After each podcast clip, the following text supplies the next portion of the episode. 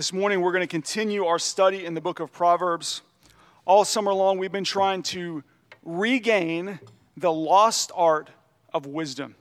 If you look at the front of your bulletin, uh, there's a short definition of wisdom for those of you who've um, not been with us or jumping in here kind of late. Uh, J.I. Packer in Knowing God says, Wisdom is the power to see and the inclination to choose the best and highest goal, together with the purest means of attaining it. So, wisdom is trying to achieve the right goal with the right means. It is trying to live life well. So, we've been trying to gain wisdom this summer. Um, the Bible tells us that whoever finds wisdom finds true life, both in this life and in eternity. So, we looked at several different topics. We've studied wise speech, wise guidance, wise friendships, and wise family relationships. And in each one of those topics, we've seen there's two ways to live there's the way of folly that leads to death in those areas death of relationships and finances and, and peace in the world. And there's the way of wisdom, and the way of wisdom leads to life. I want to remind you of a verse that we read last week that stresses the importance of unity rather than division. Right? Wisdom brings unity instead of division. This is Proverbs 6, verses 16 through 19. There are six things that the Lord hates, seven that are an abomination to him haughty eyes, a lying tongue, and heads that shed innocent blood, a heart that devises wicked plans, feet that make haste to run to evil, a false witness who breathes out lies, and one who sows discord among the brothers. God hates division, and God loves unity. So, this week, we're going to attempt to regain something that is essential to maintaining that unity in our lives. We're going to try to learn good conflict resolution. Now, college students, you may not think that this is really applicable to you, but let me just tell you it is. It is vital to your life. Uh, one of the pastors I follow, his name's Tim Keller, and once he was doing a Q&A on Twitter, and a campus pastor got on there and he asked him, he said, What is the most important thing for me to teach my college students? And he said, Conflict resolution. The most important thing for you to learn right now is conflict resolution because it's going to impact your friendships, it's going to impact your marriage, it's going to impact your family relationships, it's going to impact your work. It has drastic implications for all of your life. So, this is incredibly important. What I want you to see this morning is that wise conflict resolution rebuilds the bridges broken by sin. Wise conflict resolution rebuilds the bridges broken by sin. Let's pray and then we'll get into it. Father in heaven, we thank you so much for this opportunity to come and study your word. And we confess that we don't have the wisdom that we want and need to live this life well. We need to find wisdom so that we can find life. So we pray that you would give us your wisdom now through your word and your spirit. In Jesus' name, amen. Um, in the 1920s, the city of San Francisco realized that they had a huge opportunity. They saw their city as a massive place where growth and technology and development and flourishing could take place. But they had one gigantic problem. And the problem was their location. They were, they were right on the edge of the San Francisco Bay. So if you, you see San, California all the way over to the Pacific Ocean, there's a little, I guess, peninsula you would call it that comes up, and San Francisco was right on the, the tip of that. But the problem was to, to expand their city, they really need to be able to get to Northern California. So to, they had to, the, the San Francisco Bay divided them, essentially divided them between Northern California and them. So to get to Northern California, you had to either drive all the way around the bay, which took a long time, or you had to take a ferry across this one mile wide channel. Now, this one mile wide channel had very treacherous and dangerous waves. Okay, because what would happen is you had the Pacific Ocean on one side, and then you had the California mountains on the other side, and the wind would come out of those mountains and would create these massive waves in the channel that made it very difficult to take a ferry. So what they had to do was something that they thought was impossible, and is that is they had to build a bridge across the San Francisco Bay. Okay? So they gathered the best architects from all around the world. They passed legislation to get uh, $35 million to build this bridge, uh, which I don't know what the modern day equivalent would be. I'm guessing it would be much, much more than that today, right? They gathered all the resources, they did everything they needed, and they began to build the Golden Gate Bridge. Um, they built two towers that were over 700 feet tall and weighed over 22,000 tons. They built a, a then they started using these wires. They used 27, over 27,000 wires to build the, the wires that go across the top and that hang down from the bottom so they could build the deck. To put that in perspective, that's enough wiring to wrap all the way around the globe three times. They used over 600,000 steel rivets to hold it all together. But eventually, after four years, they built a bridge that spanned one mile wide and that reached over 300 feet deep so that people could get across the bay to Northern California. It was treacherous, it was dangerous, it was challenging. They lost uh, several men in the process, died. But now, thanks to that bridge, over 2 billion cars have driven from San Francisco across the bay to get to Northern California. Now, why do I tell us that story about the Golden Gate Bridge? Uh, it's because of this. We need to think about our relationships in terms of a bridge. When you build a relationship with somebody else, what you're doing is building a bridge between you and them. In your families, you're building bridges. With your friendships, you're building bridges. With your professors, with your classmates. You're always building bridges to build relationships. Okay? And those bridges take time, money, energy, sacrifice. They're hard and they're challenging, but they're worth it because relationships are essential for life. Okay? But here's the thing that's challenging about relationships and bridges is not only do you have to do the initial build, but you have to continue to maintain those bridges. You have to continue to maintain those relationships, right? The trials and tribulations of this world, what they do is they try to destroy the bridges in our lives. Just like the weather is trying to destroy the San Francisco, the, the Golden Gate Bridge all the time. They actually have 110 full time workers whose sole job is to rebuild the bridge to keep it updated and maintained because of the harsh weather conditions year, all year round.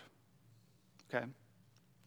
So, when we talk about conflict resolution, which is what we're about to talk about for the rest of the sermon, what we're talking about is rebuilding and maintaining the bridges in your life. Wise conflict resolution rebuilds and maintains the relational bridges that you have in your life. Right? And what I want you to see is that God's wisdom can rebuild the bridges that are destroyed by sin. Okay, so we got two points this morning. Very simple. The sin that destroys our bridges, and then the tools that rebuild our bridges. So we're going to look at the sin that destroys our bridges, and then the tools that rebuild our bridges okay? I'm going to go through and I'm going to list several different things that the Proverbs tell us destroys our bridges, that destroy relationships, that cause strife in our relationships. Um, they're going to be up there. What I would do if I was you is just write down the topic and write down the verse and then go back and meditate on it. Because the wonderful thing about Proverbs is it's like hard candy. And hard candy, you don't get the taste right away, but you put it in your mouth, and the more you work it around, the more you sort of get the flavor. Okay? So, here, here are some sins that destroy our relationships. Um, the first one is hate. Proverbs 10 12. Hatred stirs up strife, but love covers all offenses. Hatred. Just that, that anger in your heart towards other people because they're different than you, or because they disagree with you, or they don't look like you, or they don't come from where you come from. Hate destroys bridges.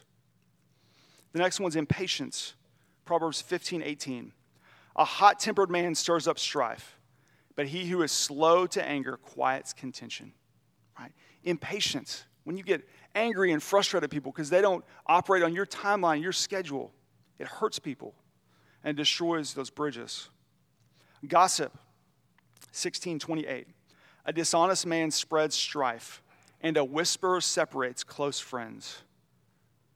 Gossip is dangerous, it's malicious, it's destructive. Gossip is whenever you use the truth in the wrong way. It may be the right thing, but it's not, that doesn't mean it's appropriate for you to say it, right? College students, we do, you do two TBHs, to be honest, right? TBH. Just because you, you know the truth, just because you want a TBH, doesn't mean it's the right time to share it, right? Because that can really hurt people. The next one is mocking, 2210. Drive out a scoffer, and strife will go out, and quarreling and abuse will cease. A mocker is just somebody who sees through everything. They know it all, they got it all figured out. Everybody else is so dumb. Right? And they just, they just make other people feel bad and stupid all the time. You think people are going to want to be around you if you're mocking them all the time? No. It's going to destroy bridges.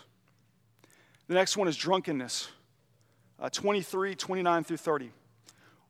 Who has woe? Who has sorrow? Who has strife? Who has complaining? Who has wounds without a cause? Who has redness of eyes? Those who tarry long over wine, those who go to try mixed wine. Right? Drunkenness will destroy your relationships. It will. It will cause you to say and do things that hurt other people. The next one's greed 28 25. A greedy man stirs up strife, but the one who trusts in the Lord will be enriched. Right? When you just want to hoard everything to yourself, when everything is all about you and the possessions that you accumulate, you're going to hurt other people because you're taking from them. And last one, anger. 29 22. A man of wrath stirs up strife, and one given to anger causes much transgression. Right? Just, just being angry, just seething with anger is going to hurt others. It's going to make them feel unsafe and unloved and unwanted around you. We could go on and on, there's lots of them, but I think this is, this is a good start. So let me ask you this which one or which ones of these do you struggle with? What are the things in your life that continually come up that hurt those around you and destroy bridges? Uh, if you're like me, you, are looking for the option D, all the above, right? You maybe look at these and at one time or another in your life, you see how you've struggled with all these things. Um, I think one of the things that's really common right now, especially with us, um, with all the restrictions, with the shut ins, with those sorts of things, is just anger and impatience. I know I feel in my heart, I'm just angry, just mad. I want this to be over. I want to get back to my normal way of life. And then I end up taking that out on my wife and my kids, my friends and my family members, and it destroys those relationships. It hurts people. Right? Anger and impatience. I wish I could say that this is something I've grown out of, but it's something I've struggled with for a long time. Uh, when I was in college, I remember uh, I, I, lived in a fraternity house, so I had three other roommates. There were four of us in one room. And early on, in, uh, when we had, we had just moved in, it was the first semester, we didn't know each other real well. Uh, one night I was trying to go to sleep, and my, I, I had a top bunk, and then we had a, a, tr- futon underneath us. And one of my roommates was studying on the futon in my alarm clock we had alarm clocks back before we had phones, back before we had smartphones. Go to Walmart, you probably find one alarm clock there someplace. My alarm clock was unplugged. My roommate was down the futon doing calculus or something like that because he was smarter than I was. And so I said, Hey, man, I, I need to plug in my alarm clock so I can set my alarm so I can go to sleep. Can you do that for me? And he said, Sure. And I waited a few seconds, seemed like an eternity to me, and he didn't do it. So I said, Hey, man, can you plug in that alarm clock? He was like, Sure, yeah, I'll get to it. So I waited and I waited. I started to get angrier and angrier. And then finally, like the lid blew, like the fuse went off, and I just exploded. And I dropped down out of my, uh, off the top bunk. I scared him to death. I grabbed it, I, I grabbed the cord, I plugged it in, and I said, Can't you just plug in the alarm clock? And I said a lot of other words that I can't say in church. destroyed that relationship. We never had a good friendship. We never had a good relationship. We never talked about it. It totally destroyed that bridge. My anger and my impatience. It's that desire to have everything operate on your way and your time schedule. And if they don't do it, then somehow they've offended you. So, which one of these do you struggle with? Which one of these does our culture struggle with?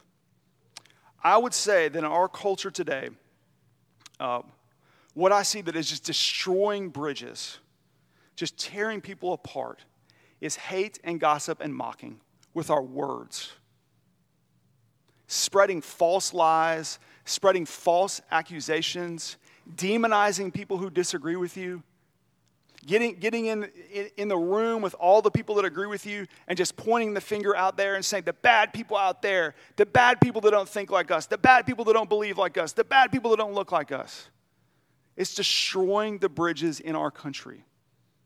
It's causing strife and anger and hatred. And the church has brought it in. We have done the same thing. Let me ask you this. If you, those of you who are in Christian chat rooms or, or, or Facebook groups or social media groups, if, if an objective observer came in and they watched the way you talk about other people, would they think this is a group I want to be a part of?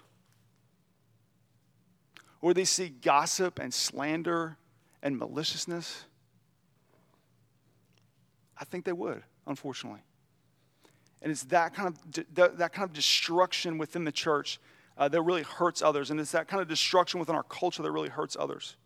Um, recently, I was uh, with a group of pastors and one of our pastors uh, is, is African American man. His name's Anthony Forrest. And Anthony was telling us a story about a friend of his who was a Christian and was a pastor.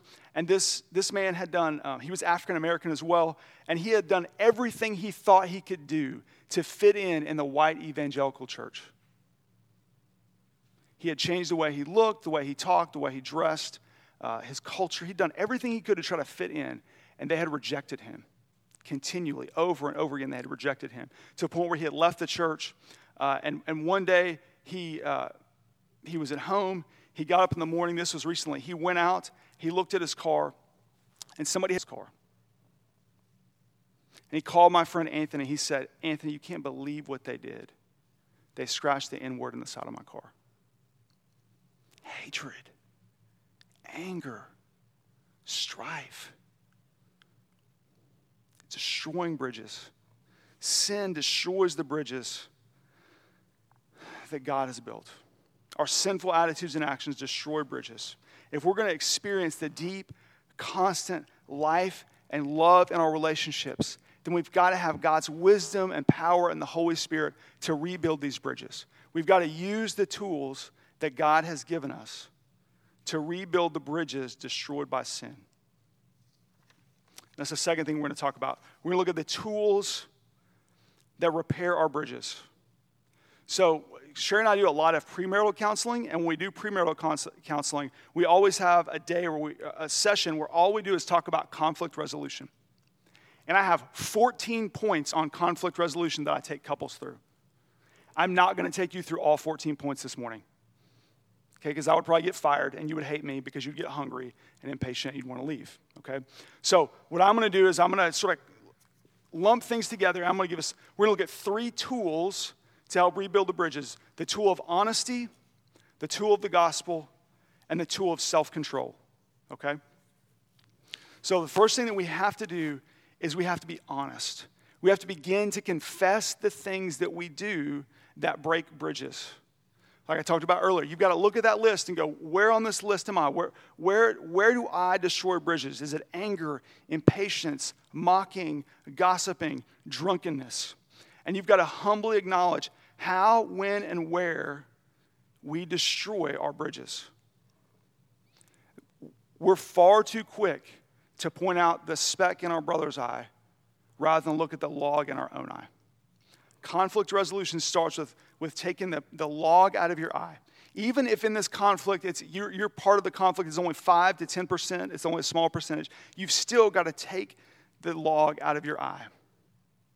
Um, parents, I listened to a, a, a Christian counselor recently who said that no parent is perfect, but the most traumatized kids are the ones that come in and says, that come in and say, my parents did this, and we never talked about it if you can simply talk about your struggles and confess your sins to your friends and family members, that's going to open up an opportunity to rebuild the bridges. Um, you've, got to continue, you've got to communicate openly and honest with you, honestly with each other.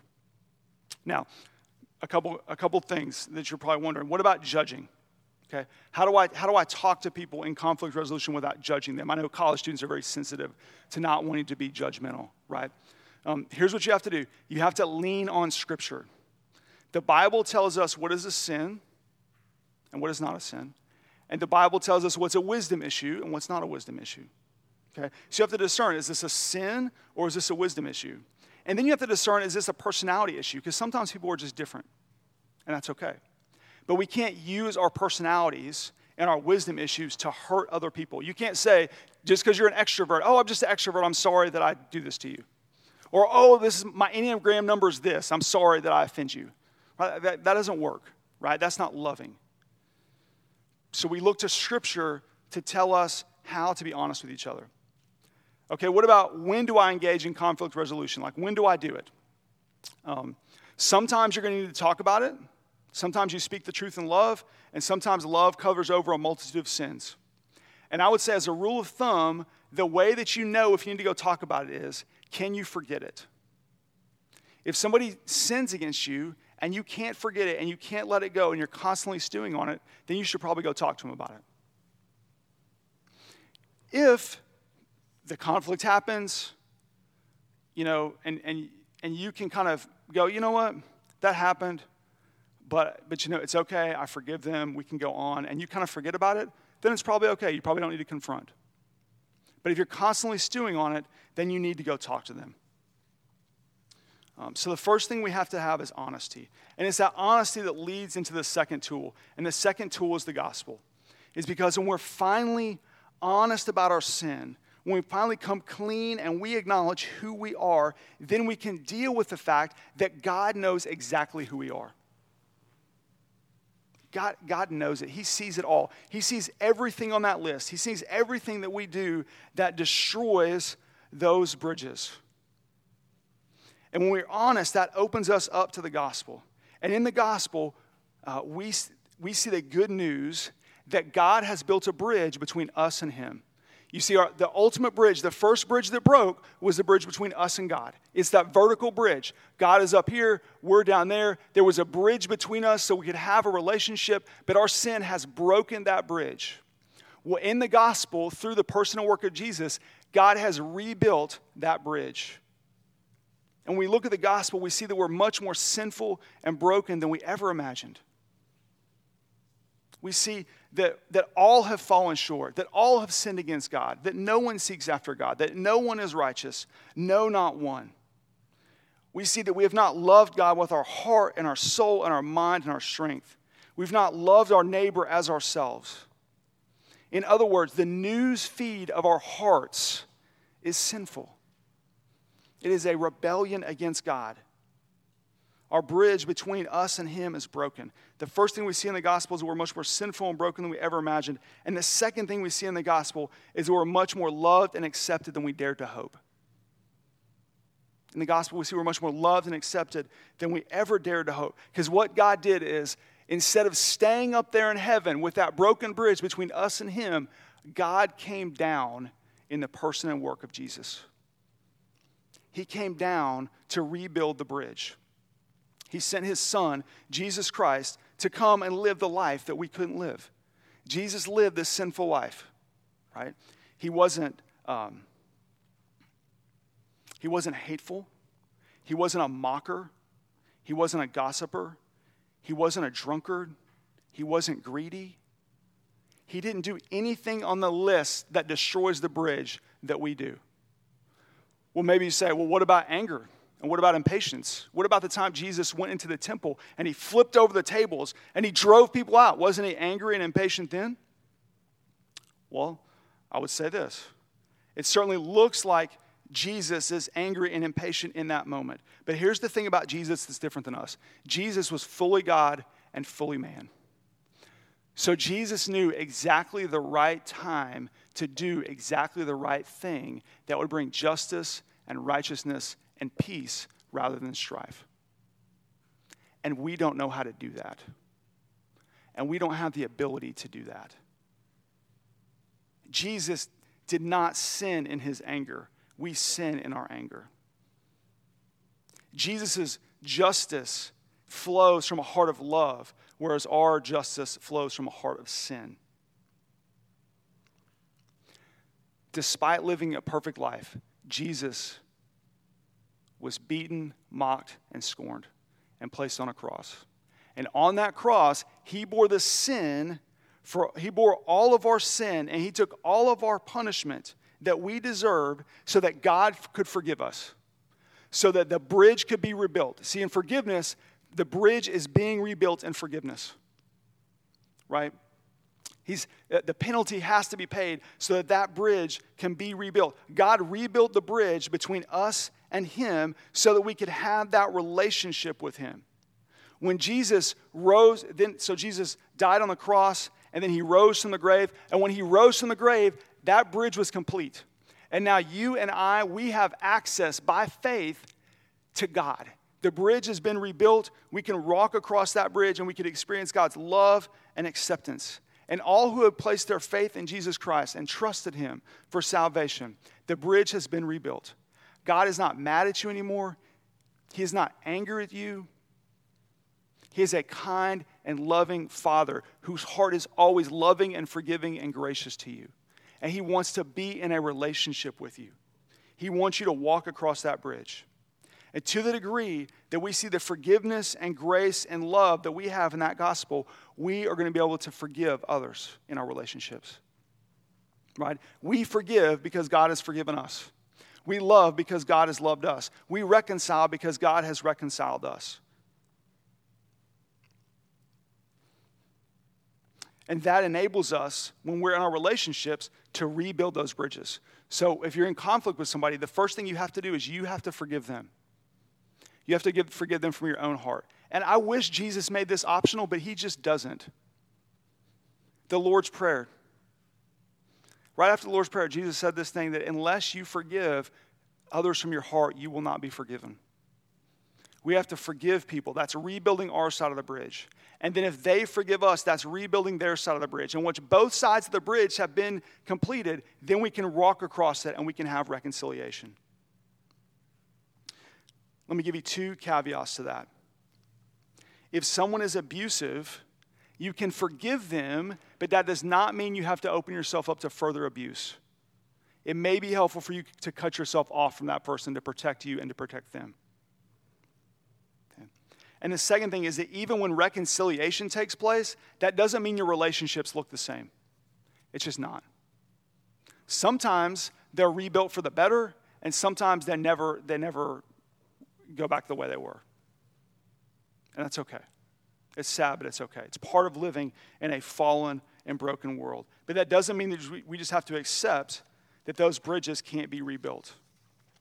They can be rebuilt through the gospel.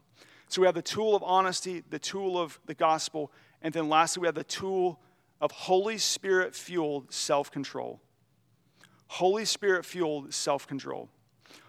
Everyone who has faith in Christ has been united to him and has been filled with the third person of the Trinity, the Holy Spirit. And as we continue to live out the gospel in our lives, the Holy Spirit rebuilds us and it rebuilds what we call the fruit of the Spirit in our lives.